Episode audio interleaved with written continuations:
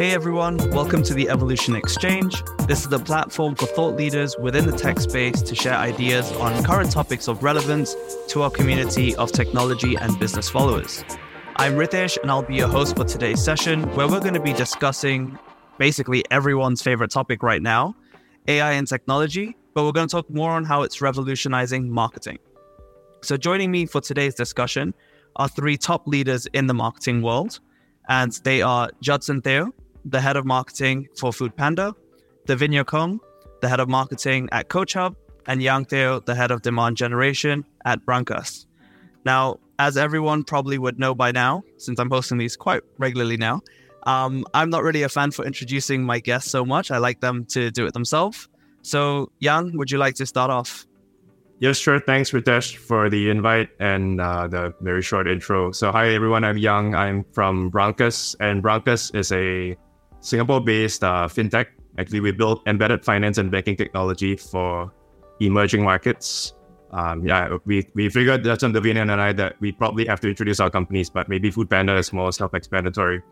But um, I started my career in advertising and actually digital marketing agencies. But and today in Brankas, my team is a three-man, very intimate, small team. Um, me personally, I, I live in Singapore. And since we're talking about AI, I just thought I wanted to share something about AI at home. The only real AI I have is uh, Google Home. It's a very small tool that I have that I only rely on for setting timers. So nothing too um, advanced uh, or anything that I've programmed. So more of a simple person at home right now living in Singapore. But that's about me. Thank you. Um, okay, Judson. Hi everyone, I'm Judson. Um, so I, I, suppose everyone knows Foodpanda. Um, so Foodpanda is not just food delivery. Uh, it is it is also about groceries and um, sending parcels, and then there's also um, dining, etc., etc. So my official scope in Foodpanda is to look after the new verticals, meaning everything except for food delivery. Um, so it requires a different set of um, marketing skills uh, to grow new businesses. Um, and so just like yeah, I also have a Google Home, and I use it for radio, and that's about it. I don't ask it to switch, uh, t- uh, turn on the TV or anything. I'm just pretty manual at home, except for radio. Yeah. Okay, great. And Davinia? Lucky last. Well, hi everyone. My name's Davinia. I look after the marketing for APAC at CoachHub. Uh, for those of you who don't know, CoachHub is a startup, but it's also a global digital coaching platform that gives people and organizations access to top coaches from around the world. So that's 90 countries, 60 different languages.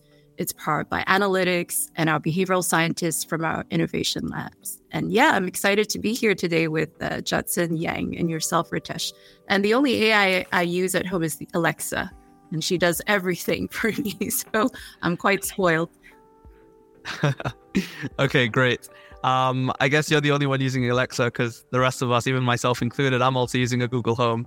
Um, and I'm the same as both Yang and Judson. I've just uh, I, I, just do both at the same time. Mine is music and the uh, and the alarm, and that's about it. Um, now, obviously, we're going to be talking a lot about technology and AI in this. Um, for everyone who's watching, we're going to be also going into how exactly you can build up your marketing team for the future, as well as what the differences in marketing culture would be like for a startup versus an MNC. Uh, and then we've got a, like a little bonus question I'm sure this bonus question, I might not even have to uh, ask it towards the end of the entire discussion. It's probably going to come up at some point. But first, we're going to talk about technology and marketing, right? Um, let's stay away from AI as much as possible when we speak about this first, guys. Um, I want to talk first about the legacy tools within marketing, you know, different tools that you might be using for your CRMs or other systems. Um, any examples of new tools that you guys have started exploring and you might be using now? And you know, what do you think, in your opinion, are some tools that companies should adopt? So, uh, Judson, do you want to start us off with this? Yeah. So one of the verticals I look after is uh, Panda Mart. Um, it's our own grocery online supermarket, and uh, as with um, supermarkets, there are weekly promos. So that would mean to say that I need to churn out creatives every single week. And the go-to tool for us is Canva. I'm not sure whether Canva is considered new, new, but I think in the marketing world, it's pretty standard right now. Um, before Canva, in the past, we would rely on creative agencies, and then um, the turnaround would be, you know, depend on the human speed. Uh, and then we we we have our own we had our own um, Canva Enterprise account, and then we train ourselves. Of course, there's a huge library of um of um what do you call that visual images and, and stuff like that to to actually use it. Um, but it, it took us only a few days to familiarize ourselves with the platform, understand how the li- the different libraries work, and then it's just up to our creativity creativity. And of course, there are standard templates whereby we use we use to create uh, the different creatives. So it was really the setup time was really fast. And then once you're familiar with it, it's just it's just really you can churn out a lot of things within one day. So um, I think Canva is pretty good. Anything that's drag and drop is really good for us. Yeah. Okay, great. And yeah, Yeah, I actually we use Canva too. I was thinking of, of a tool that is um, I'm not sure if it's leg- uh, legacy, but Figma is what, what we use at, at, at Brankas. So that's something that all our designers and marketing team can get in to edit together. I think the, the good part is right now with Access, uh, we can move stuff around, we can change the text.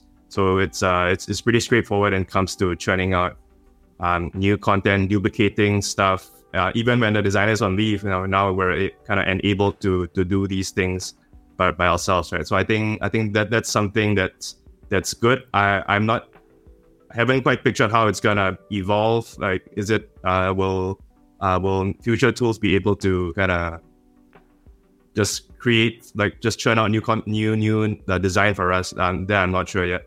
In terms of other tools that I use that's legacy, I think that the main one is HubSpot. I think HubSpot is pretty standard for a lot of the startups and small businesses. I've used it for I think four years now. So we do it. We use it for CRM. We use it for emails. Uh, we use it for, I guess, like a bit of marketing automation when it comes to uh, when someone submits a form, then they receive this. So it's still fairly manual. Um, I we only automate a few things when it comes to people um, maybe getting uh, being uh, enrolled into certain workflows for nurture.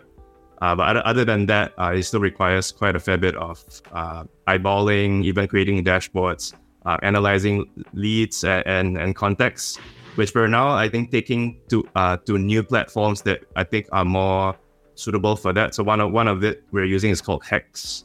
Um, it, it helps with some um, analytics. So these are some of the tools we kind of use on a daily basis.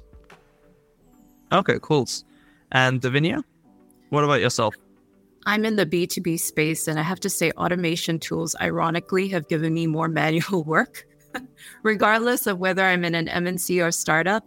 And and when Yang talked about HubSpot, you know, I had that reaction because we we did our own transformation from HubSpot to Salesforce. But in terms of the the tools that we use, um, you guys mentioned a lot of what we use as well.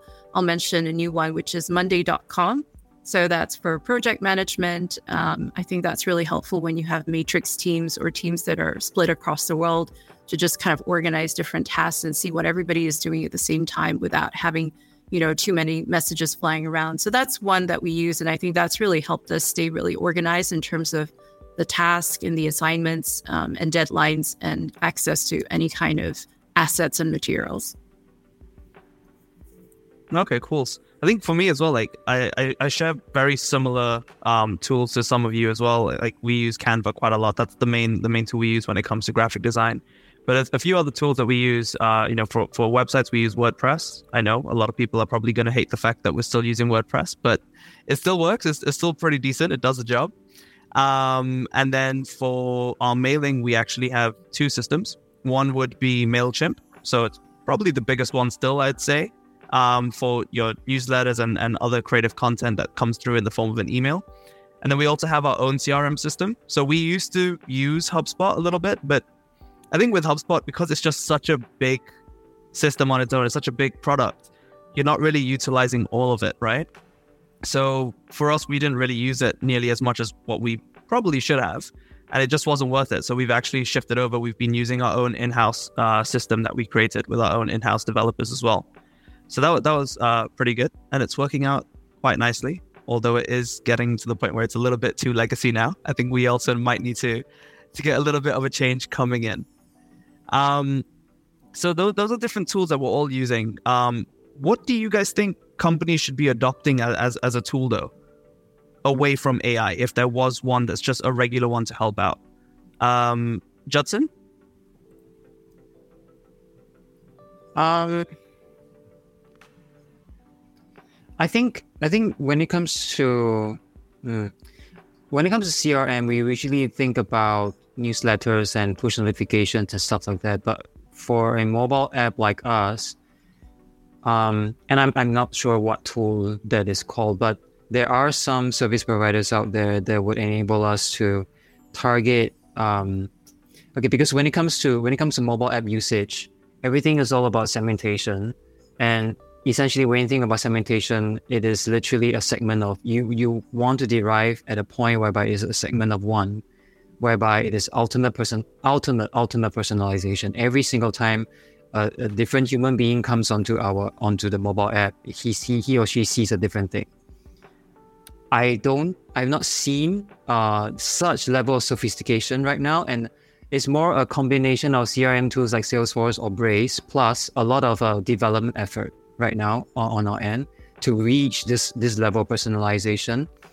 So it would actually be great that actually if there's something out there in the market that can allow us to be fast to, to, to allow us to reach this goal of um, ultimate personalization faster. So I'm not really answering your question, but I think if there's such a tool like that, then that will be the tool that I need actually. Okay, Yeah. that's fair. Davinia, anything in particular that you wanted to try or you think that maybe should be adopted? Non AI, did you say? Yeah, ideally.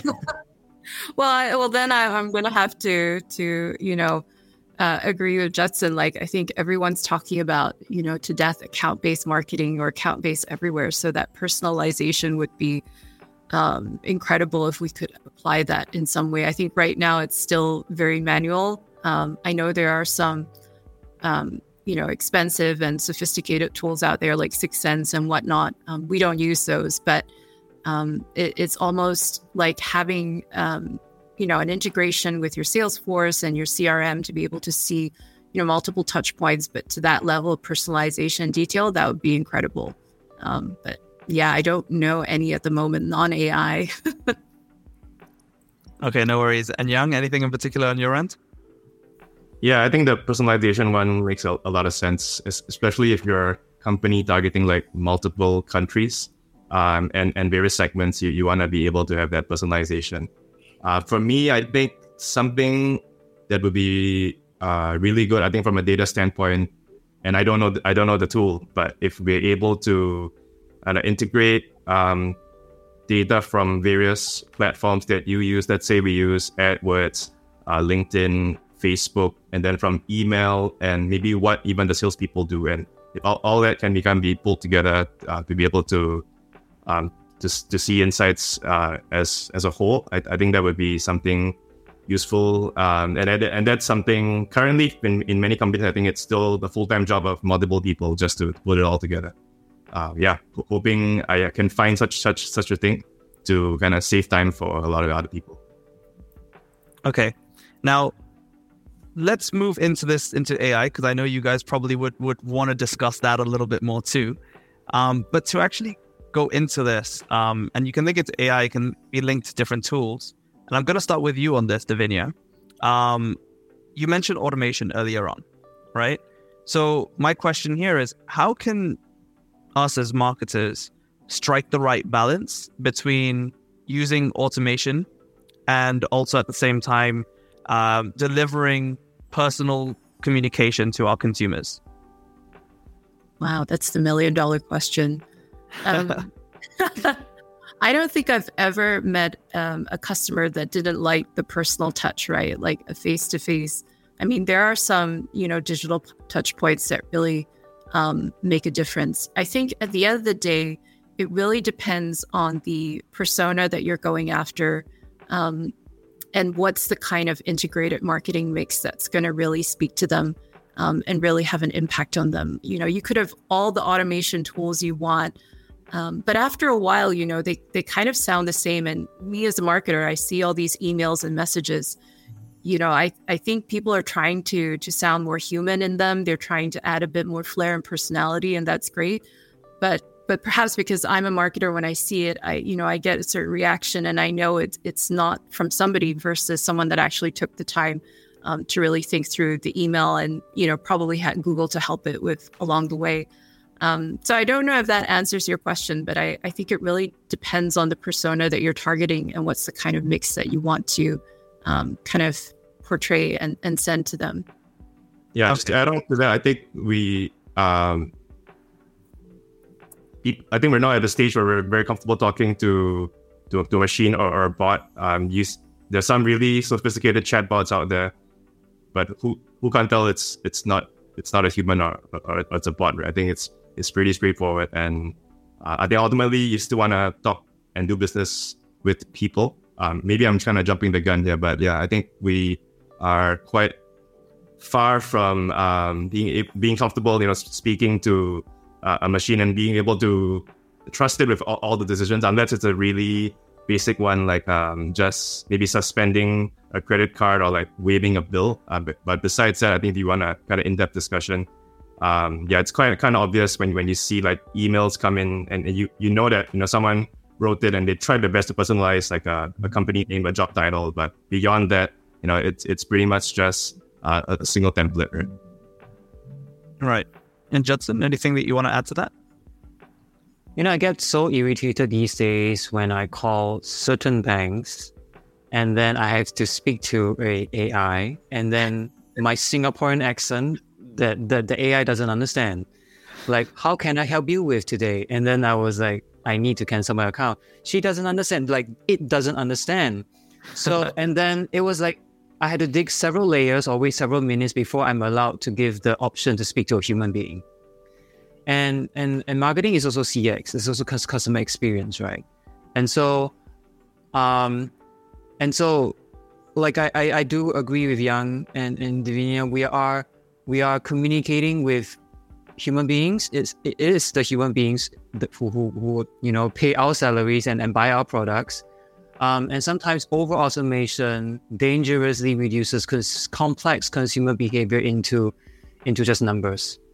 And um, uh, if the, the the further ahead we are in automation, the the worse it gets when it comes to you know using our intuition to do marketing. I think that's a very important thing. And we got we get we, then we risk becoming very comfortable with you know looking at all the different digital matrix, and then we totally ignore how human beings behave in the first place. Yeah. So so yeah, that's my that's my my take.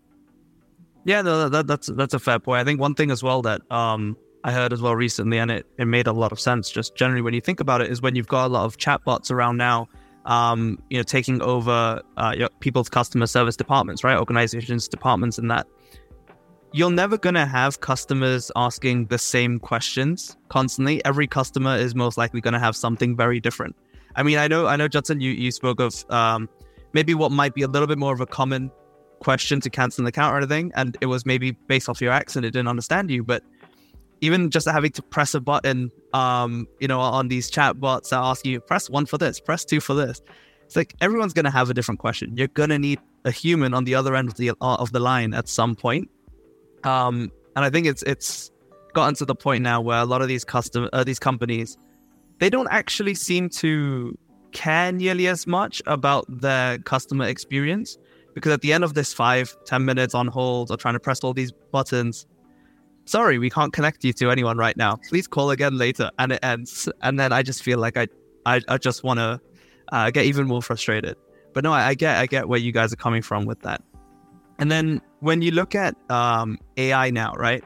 What do you think would be the right approach for a company to try integrating AI into, I guess, its daily operations on an internal side, not just a customer facing one, but on an internal side? Uh, yeah. Um, I think ultimately you want to do what you're comfortable with. I guess we, we, we all kind of have biases in like what we think work. I think for every uh, company, you like let's say you're you're familiar with uh, social media. I think you wanna you wanna get the tool that that helps you in in the stuff that you're you're most familiar with because uh, ultimately you you know what you know, and if, the tool says something and it makes sense, you're more inclined to trust it. But if you're you're gonna if you're not a let's say a pro in ABM and you go and invest in some tool like that, and then whatever they tell you, you're gonna have a lot of doubt. You're gonna be spending so much time researching, and it's it's gonna be counterintuitive. Like you're gonna be wasting a lot of time. You're you're hoping the tool will edu- educate you, because like the ultimately like a, a tool like an AI tool doesn't make your marketing better. Like it, if you're good at it, it will only help you get better. But if, if you if you suck at it, um, it, it's not gonna it's not gonna be some silver bullet, you know, that, that improves um, your ABM or your your writing or your email marketing.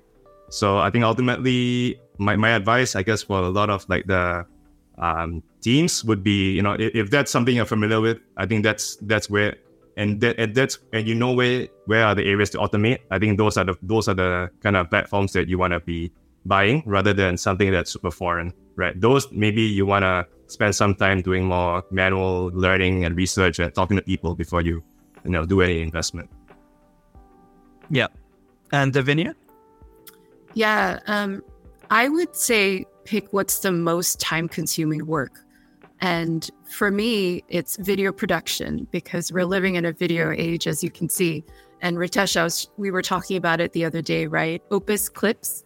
Um, that is an AI tool that, you know, where for those of you who don't know, I mean, I'm not in, you know, you endorsing them or they're paying me for it, but you basically upload a long form video and bam, it creates um, clips for you, keywords, optimization suggestions, ad suggestions, copy suggestions. It's amazing. The problem is it's not brand compliant, right? And and perhaps you need to do some work with translations, but it's a wonderful tool and I'm actually experimenting it, you know, more personally on my side. Um, and I think the best way is to start with small pilots to show proof of concept and confidence, and then you can start scaling it. And Judson? So recently, we um, right now it's about award season, uh, award season in, in Singapore across APAC, whereby different companies submit um, their submissions, you know, for best campaign, etc., etc. Usually, when we submit these kind of entries, it requires a lot of great writing. And what I found was was good was that um, with ChatGPT, you ChatGPT can give us a great first draft, like you insert all your different points, your data points, what you want to say, and everything, and then ChatGPT gives you this entire, this like five different paragraphs of stuff, right?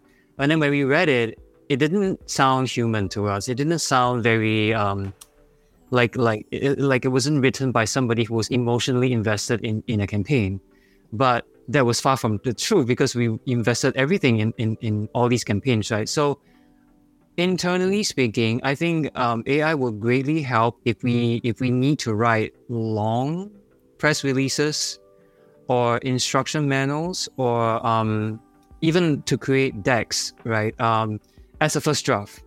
Um, but then I will not rely on it uh, to churn out the final product uh, for the target audience. There will always there always be the human being who needs to come in and correct the grammar, make it sound more human, make it more presentable, etc., etc. Yeah.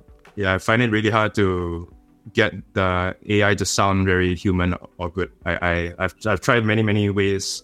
It always sounds like some some machine. It's just full of filler, fluffy fluffy text. I just yeah, you're spending fifty percent of the time just removing words that they don't you, make a lot. You know, sense. in fact, LinkedIn these days they they just came up with a what do you call that top community voice for marketing, product marketing, and stuff like that. And then they said that it's written by AI. So and then when I read it, it, it it's exactly like that. It's very general and it gives you a direction. And that is why they invite uh, people like us to go in and comment to make it sound more human. So I, I, I find it very interesting. I, I don't know what, what they're doing, but it sounded like it comes across as gamification and it's like a social experiment to see how people on LinkedIn will react to it. And and I think it's that's that's very uh, smart of them. Yeah. Yeah, no, I I fully get as well. Like when you end up using a lot of AI tools, even for for small little bits of, of work, like let's say for example, you just come up with a very short description for a new podcast that we want to put out, or come up with ideas. It definitely does help, but a lot of tailoring is needed because the one thing that you know you, you talk about tone of voice for for AI or ChatGPT here, for example, in this instance, but a lot of the time it's still missing out on context, right? So it can only do so much with data, and that's about it. It's whatever you put in. Um, when it comes to relating to context, you're always going to need someone there. especially if you're if you're going to be wanting to use AI or companies are adopting data driven decisions here uh, in, in whatever vertical, even for, for the company as, as a whole, I don't think I would trust AI to, to make that decision for me either. It can do numbers, it can calculate everything for me as much as it wants. I think as humans, it's in our nature to always doubt. We're always going to want to have a look and do it ourselves as well to make sure it makes sense first and try to apply whatever else might be relevant enough and then see how we can move forward from there. Um, so for now, I think if anything, AI is more of a way of, as you said, maybe like a first draft, or it could be a case where it just helps to save a bit of time, or it could just be as, I guess, I don't know if I want to term it this, but a bit of like an independent advisor for certain things as well. Uh, but that's as far as I, would put it right now. What What about you, Davinia? What do you think? Um, yeah, I mean, I, I mentioned earlier, like there's some amazing tools out there that can really help you in terms of time consuming work, but definitely you do know your company and your brand and your customers a lot better. So that's why adding context and your own kind of point of view is really important because a lot of the information could get duplicated. You don't know if it's entirely accurate um, most of the time, what they're putting out there. So it's really important to still have that journalistic view of kind of double checking the sources, checking your work, um, adding adding that context as you mentioned earlier. Yeah, but do you guys think with everyone adopting a lot of these tools now, we're bec- we're I guess already becoming overly dependent on them, or do you think some people are still a bit too far away from that? They they still see it as them being independent enough and uh, the reason why I ask this is because there's a lot of um, surveys that have been taking place now. And I, I remember reading one just uh, a couple days ago saying that apparently, uh, I think it was 40% of people have already started adopting AI into their work, but 75% of people will claim that that work is their own. Well, what do you guys think about all of this? Yang? Um, I never heard. That's an interesting survey. When I when I hear people claim claiming it as their own, reminds me of. Uh, I think people at school. I think you do you, you do an assessment. I think it's very likely like made, like if you a lot of people have the kind of similar answers. They're like, oh yeah, they probably you know ask this platform to, to write something for um for for them. I think we're probably not over dependent yet honestly, my honest feedback, I, I hope I, I would love to be more dependent on it. If they're better, I would use it more. I think we're it's it's not it's not at a level where I can trust it fully. Um, every any anytime I do something, I, I have to verify like plenty of times, like proofread or check the data. Uh, recently, I asked I asked Bard, I guess, to help me do some keyword research across different markets to see search volume. And I got some answers after various various uh, Q and A with, with, with it. I still haven't verified if, if it's the absolute truth because like because I've I've seen so many mistakes right uh, over like even doing holiday research. They tell me that the distance between this and that is shorter than that, um, but actually clearly it's wrong. So I have to I have to ask the person like what I mean what person I mean I gotta ask ChatGPT like what's going on like why is it why is this thing wrong? So I think we're really quite far from us being super dependent on it. But I think one thing I can say it, it has saved me quite a fair bit of um, time, especially in uh, writing. I think I think that's something maybe like uh, preparing, for instance, panel discussion as talking points, something that used to take maybe 45 minutes. I think I today it could be shortened to like 15 minutes. So I think when it comes to just generating random content or ideas, I think for now it, it's good. Um, I'd say if I were if I were to use it even more and more, then what one day if, if it if it if it dies, then I think I, am gonna be a, a, sad person. I think I might do OT a little bit more, more than uh, more than today. okay, uh, Judson. Um, actually, if you think about it, back in school, if you want to re- prepare for a research paper, you will go to the library, you search for books, and then you photocopy all those pages and then you read it, you process it, and then you extract the main idea and you put it into the report.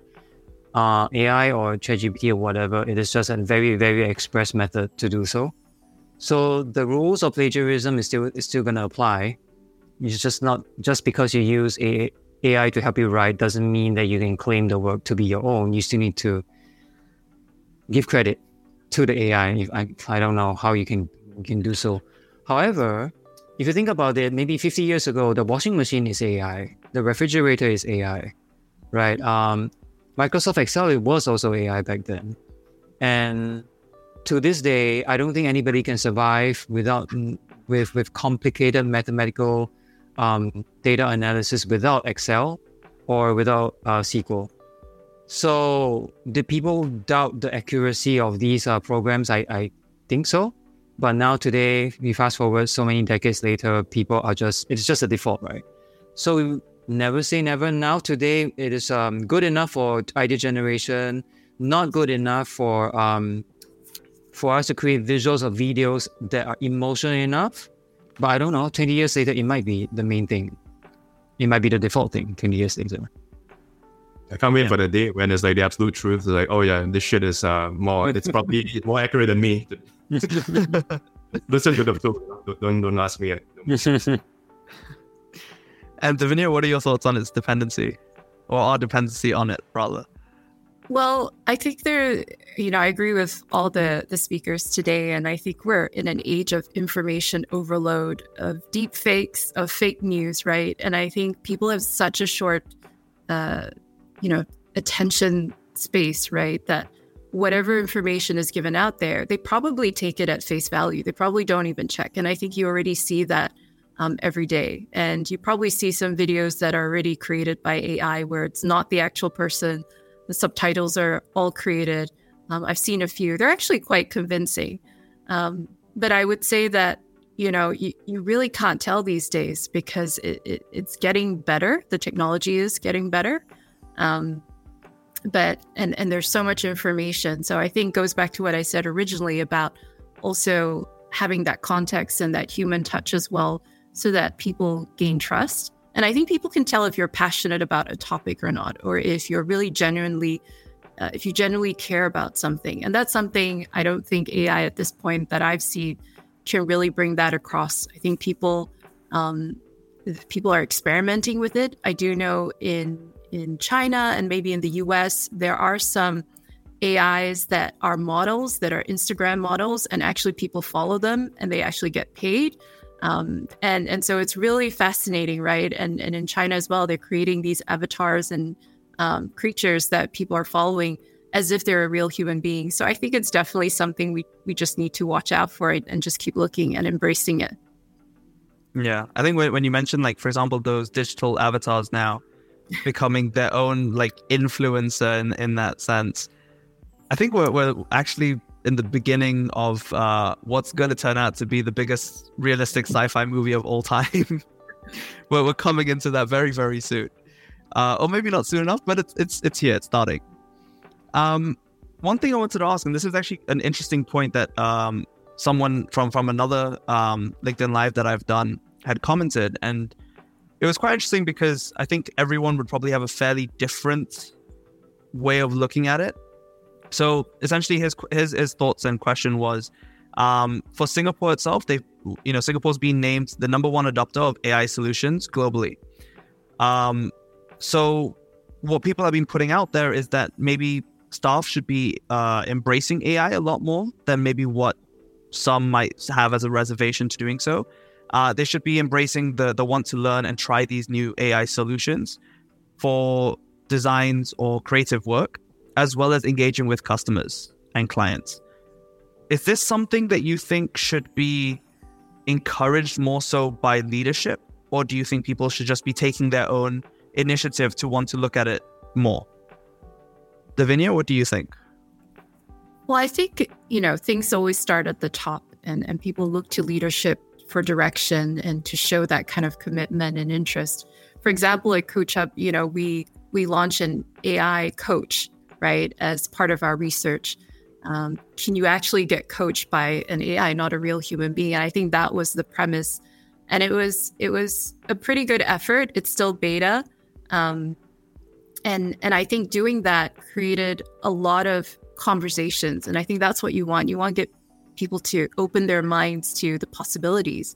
And so that's when we had a lot of interest, not only from our own people, but from customers and also from the media around this tool and, and its possibilities, right? So I think definitely from the leadership, you, you need to start somewhere and, and spark that curiosity.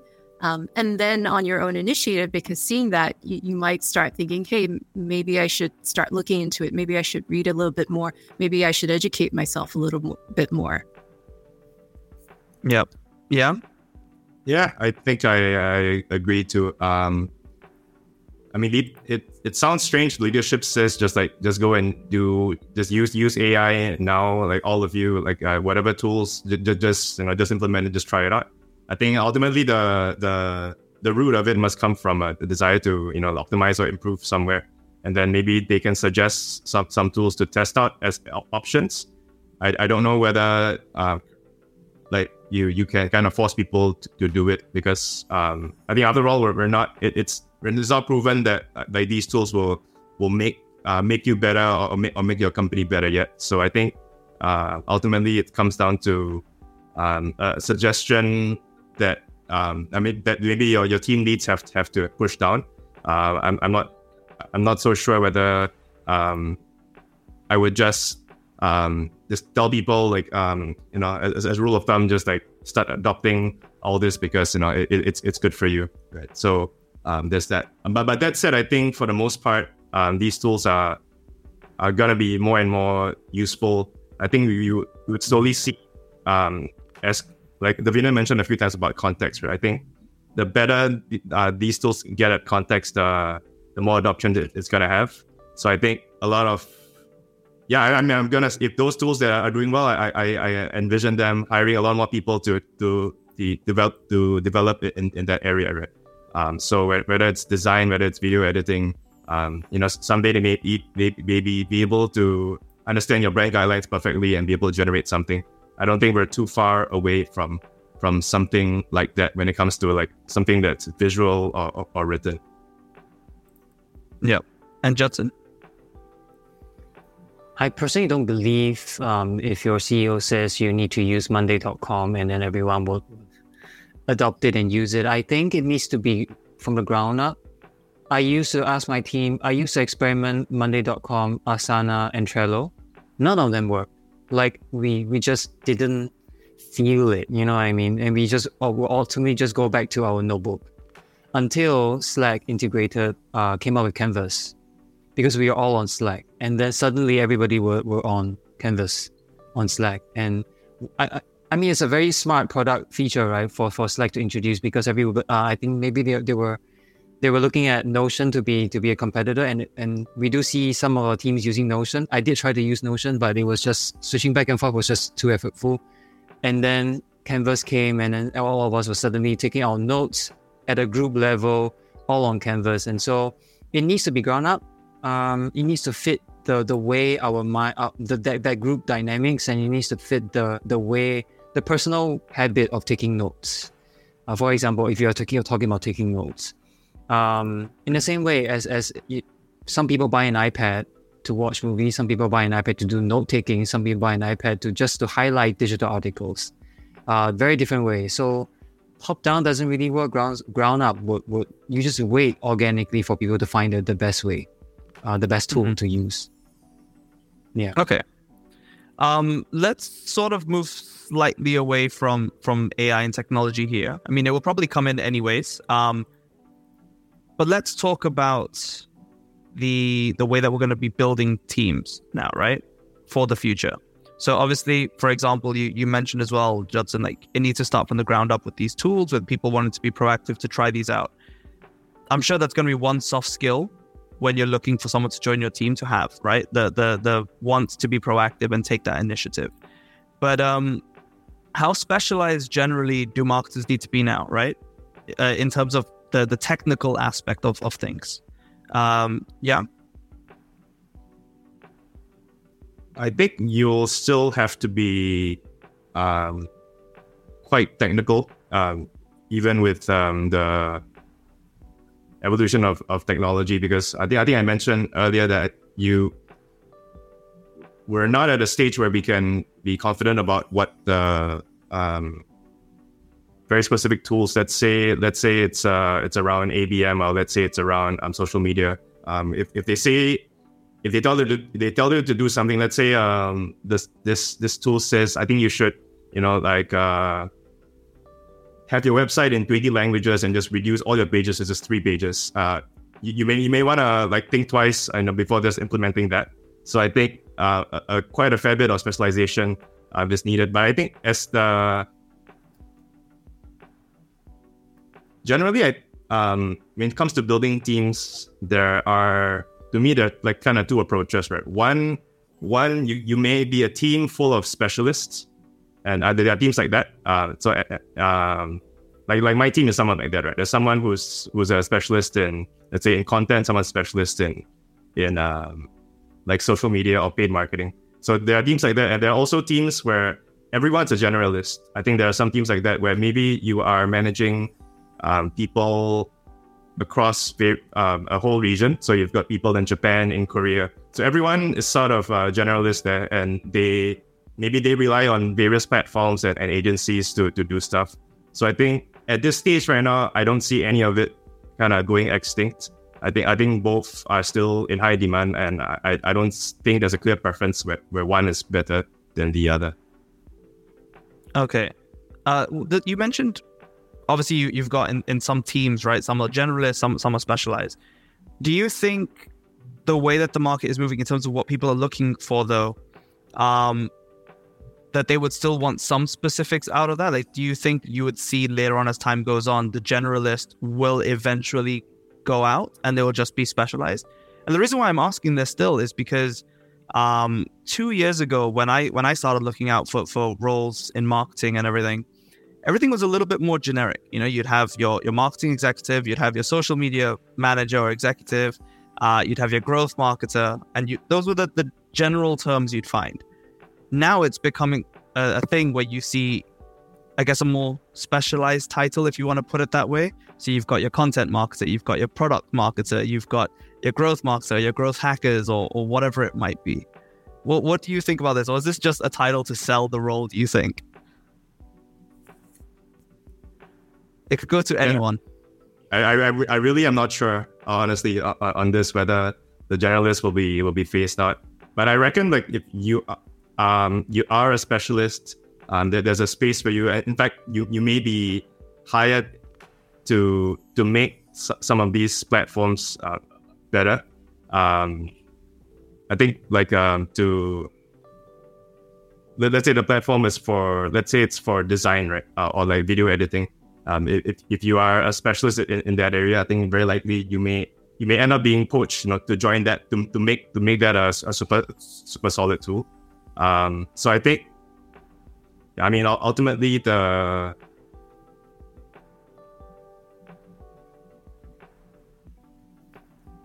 I think the the, ch- the challenge in um, in uh, whether you want to be a specialist or or uh, or a generalist, I think it's still not yet solved. I think currently we're still pretty pretty flexible. You know, it's, it's my it's my current take. Okay. I, would say that it really depends on the company you join and what area of marketing the leadership is prioritizing, right? Because there are some founders or CEOs that really like, let's say, SEO or paid ads. And so they're going to hire a whole bunch of people there. They're going to give you more hiring budget there.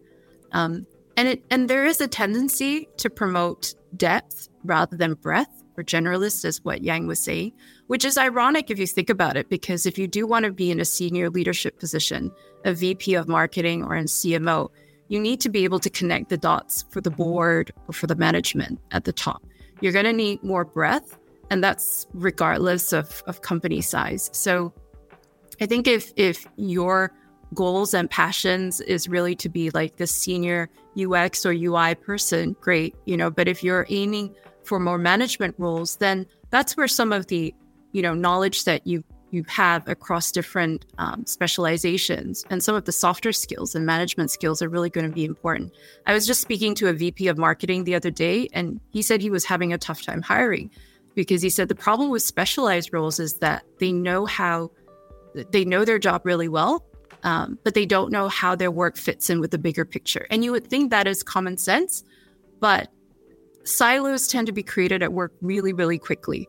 Um, and so there's a tendency not to know enough about other people's roles, their technical roles, um, and and that's that's quite sad because marketing is all about integrated, multi-touch marketing, right? There's no like one superior team or skill set versus the other. Um, it, it's really having that bigger view on how the business views success and how everybody's contributions make a difference to that. And I think with COVID, hybrid work, tighter budgets, technical skills are easily available anywhere now and in lower cost countries. So the question is how do you hire for specialized skills, um, just like the VP I talked about, but also break the silos and have a development plan for your people that helps them grow, that makes the work really interesting so that it's high performing, it's motivated, right? So they're always stepping up their game and gaining the respect of the organization for their contributions. Right. And Judson, what do you think? Um, it really depends on what your final, what your term, your end goal is. Uh, if you really want to be, if you're super interested in user in UI UX, you have no interest in in management. You just want to be, um, a you know, super good specialist. Then specialization is, is the the way to go. Um, but I, I think many marketers will want to eventually one day be a CMO or, or VP, right? And that will require a lot of um, commercial sensibilities. Um, like marketing in in in in, in any organization, the the the key thing, uh, the key role for marketing is to bring in the business. And if you aspire to be in management, but you don't understand um, how commercial side of things work, uh, you don't really know how to look at P and L or um, stuff like that, then then that is that is not going to help you at all uh, in in your career. And that exactly is being generalist. And so actually a growth marketer is pretty much generalist uh, because they look at a lot of um, how you use incentives and how when you use incentives it will impact your your your budget etc um, so but that being said anybody can evolve from being a specialized uh, special specialist to be a generalist. It just takes a little bit of um, deliberate effort to know where you want to swing your career to. So you can be a UX UI designer and you can be interested in management at the same time. And so just just understand how maybe through an MBA or talking to management people and understand how general management is being done and you can still practice UX UI and do general management at the same time. There is no in fact I think it is more difficult to start as a generalist and become a specialist. Like if today I say I want to be a UX designer, I think it's too late. I go back to school, learn everything from scratch. Um, so actually, it is okay to start as a specialist and then become a generalist. Yeah. Okay. Now, there's also a question here which actually ties in quite well, which is from uh, from our audience. Uh, Liana has asked, uh, what are the top three skills that marketing professionals need to have in order to stay ahead of latest advancements in technology? So we'll do this in a bit more of a fun way. Instead of each of you giving three, let's just have each of you give one only, and we'll make up those three as we go along. Uh, so, Davinia, do you, you want to start off? What, what do you think the first top skill would be? I, I have to agree with Judson on on finance. Um, it's not the sexiest thing for me to say. I, you know, I wish I could be saying things like curiosity, you know, coaching. Maybe I should say coaching because I'm from CoachHub. But Honestly, it would be finance because once you know that really well, and having been to different organizations, enterprise and small, you'd be surprised how little marketing actually pays attention to that. Um, and if you demonstrate that you're a good steward, um, especially to your CFO, um, I, I, think don't underestimate the power of your CFO um, has and the finance team has on on your budgets and and your forecasts and and how you kind of reconcile everything together um, it can have an impact on the budget you get next year. You know, knowing some of these basic terms, you don't need to be a whiz, but know enough. I think that will go a long way in helping you do the kind of marketing work you want to do that's going to make an impact. Okay. Yang, what do you think the second one would be? I think the second one is going to be, I don't know what's the right word. Would it be sales? I'd say, because, uh, I mean, ultimately you want to you should know that marketing is about driving more sales and bringing brand awareness, and ultimately everything leads to to selling something. So if if there's a marketer who you know is too far away f- from that, um, he, he, just wants to do his or her own thing, uh, spe- being specialized in that, then like Rob Judson is saying, it, it's it's very unlikely that you're gonna be going and at the level that, that you need to communicate with various uh, other teams. So having a, a, keen focus on on why you're doing what you're doing and how, how it kind of relates to the business objectives, I think uh, will help you stay on top of, of various things and and also help you kind of guide the technology that you, want to be investing. Okay, and uh, Judson, the third skill, um, negotiation, because that's the only thing that AI cannot do for you. And especially if you if you work in a multinational company with several layers, many multiple groups with, with different OKRs and interests, um, no matter how smart you are, or no matter how sophisticated the tools you have, if you don't know how to negotiate and convince people to be aligned with your interests, then nothing, nothing matters, right? So, um, so yeah, as a as a marketer, especially actually as a marketer, we need to know how to convince stakeholders to give you give to, to give you budget to do what you want to do um, I think it's a common thing that you know commercial on on the commercial side they have their own goals. They want to do, they have their own goals, and they strongly believe that launching something will work. Um, and then it's a job as a marketer to, uh, to to to remind them that you know just because you're very confident something will work, it doesn't mean that the consumers will agree with you. And so let's you know let's do some market research and stuff like simple things like that. I think in many organizations it's even difficult to achieve that. And so if the marketer cannot, doesn't have the persuasion, the the the, the skill, the, the will to persuade, uh, then then you can't really achieve much as a marketer. So I would say persuasion and, and negotiation.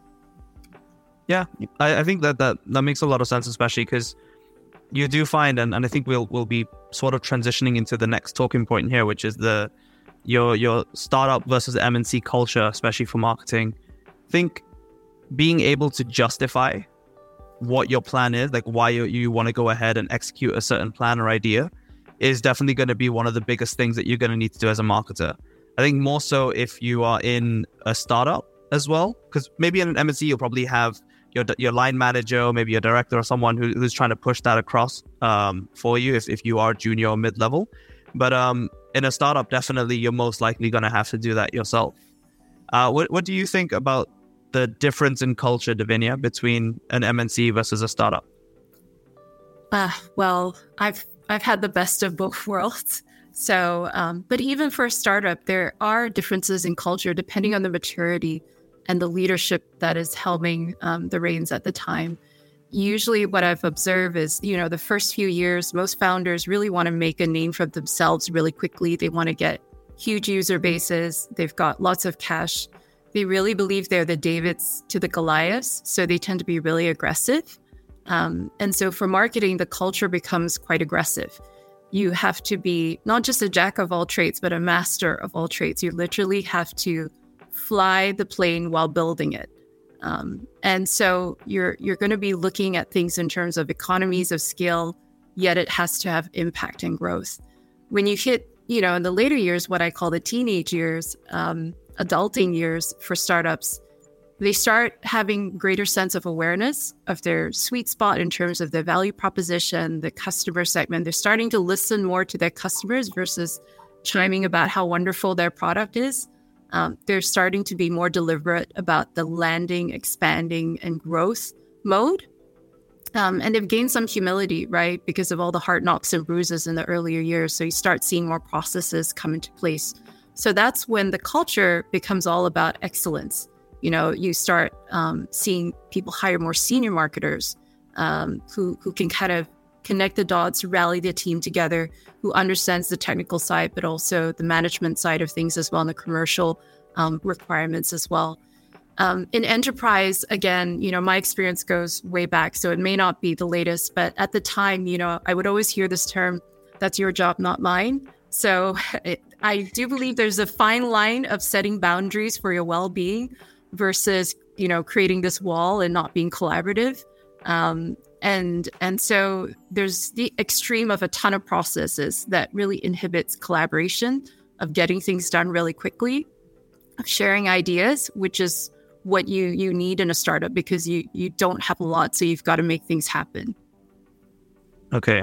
Yeah yeah i think the difference especially for marketing is going to be in the freedom to experiment. I think Davinia's spoke about that. I think the first like the first three years like the baby years or whatever like you i think if you manage to get 40% 50% buy-in like you, you can just go ahead and do whatever you want right? You, let's say you want to make uh, a website in four, uh, four various languages or you want to try out um, baidu tiktok any anything right? You can you can just do it. I think no one's really gonna be hard resisting you especially if there isn't like a cmo or, or, or someone who is very experienced in that so i think that if you're kind of in that if your appetite is really to kind of do whatever and fail fast, I think that's going to be uh, it's going to be there. But as the startup matures into the teenage and, and adult years, people are are going to be moving from like why are we why are we experimenting? We should be we should be knowing this stuff, you know, like we should have processes around that.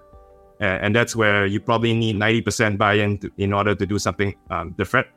So I think if you, I think if you are in an MNC, I think just speaking based off of experience, if you're in a if you're in a kind of in an experimental team, I'd say it's a it's sort of a danger zone because if there's anything, if there's any problem uh, along the way and someone needs to go, I think this this is the team that will first be chopped. Like the stuff that it's more legacy, I think those, those are the things will, that will be kind of be yeah more more job security there versus something that uh, versus the zone where you're more in a more experimental.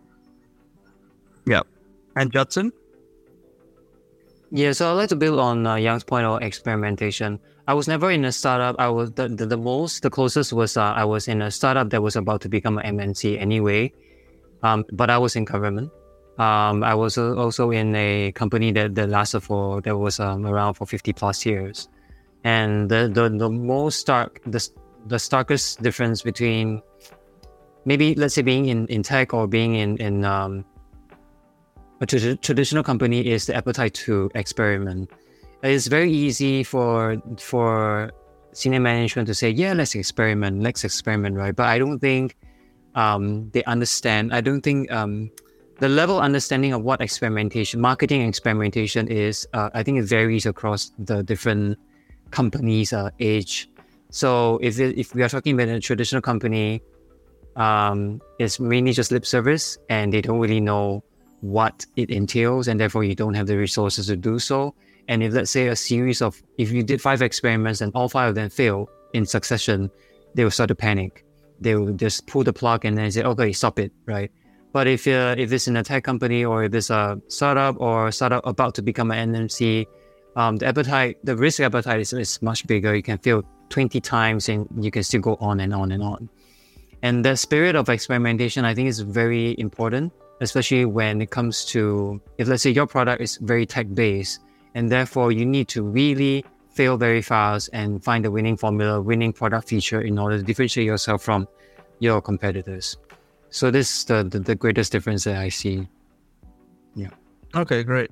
Thank you for all the points. Um, that's actually the, the, those are the questions and talking points that we had uh, set for today's discussion um, and actually if we look at it we're coming up to to the end of the time so I'll end things over here. We've had a few questions come through as well, but we've actually answered most of these already throughout the discussion without having to actually ask the question. To be fair, it just naturally came up, uh, including that bonus question, which was, I mean, the bonus question was sort of answered. My bonus question was, would AI in marketing lead to mass unemployment in the field? But we sort of covered that already in a sense where everyone's going to have to transform. They're going to have to get new skills to keep up, really, right? Um, and Judson, you you made a very good point as well, which was, you know, everyone looks at, for example, Excel as, the default now, right? We just have to wait a little bit longer before everyone starts seeing ChatGPT as that default and not this super hot um, topic to just go on about as a tool to just be using. Um, but yeah, we'll we'll end things over here. It was a brilliant discussion. Uh, I definitely learned a lot from this in terms of what tools I should and shouldn't use. Okay, Monday.com is not happening. Um, but thank you all. Thank you for, uh, to the three speakers for sharing all your knowledge, your insights as well on this topic today. And thank you to our audience as well for listening in, as well as asking your questions and leaving any comments. Hope you enjoyed this episode. And we'll see you all next time when we discuss another very, very hot topic on the Evolution Exchange. Goodbye.